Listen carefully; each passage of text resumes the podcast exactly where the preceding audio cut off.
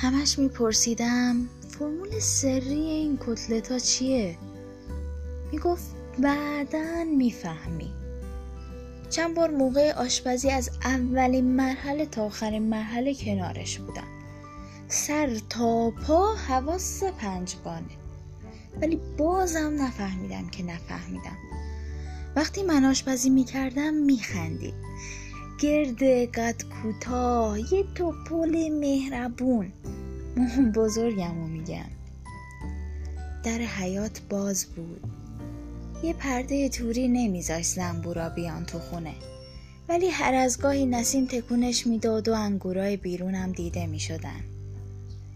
یه نبات از گندوم برداشت گذاشت دهنش.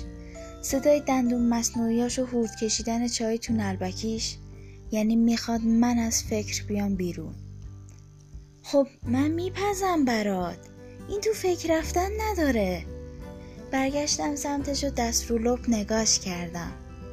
نگام کرد و گفت دختر کوچولوی چشم هندی من مگه الان گوش نشه؟ بس بس کتلت نیست فقط با مگه یه نیمروی ساده چی داره جز روغن و تخم و مرغ؟ شما همون نیمروتونم فرق داره. خب همه کسایی که به یه فرمول سری می‌رسن یه نفر رو دارن که راز کارشون رو بهش بگن. نمیشه من اون یه نفره باشم هورت آخر رو کشید و گفت من چیزی برای قایم کردن ندارم. فقط تو به خاطر شکمت میری آشپزی کنی. ولی من به خاطر پاره های تنم. متوجه شدی کاراگا جون؟ حالا اولین دستپخت من یادت میاد؟ همون کتلت ها که تو کتابت ازشون نوشتی. ولی از دستمال و پیشبند و دستای آردی من چیزی ننوشتی آقای پاره تن می‌دونم حواست پرت کتلتا بود. می‌خوام خودم بنویسم.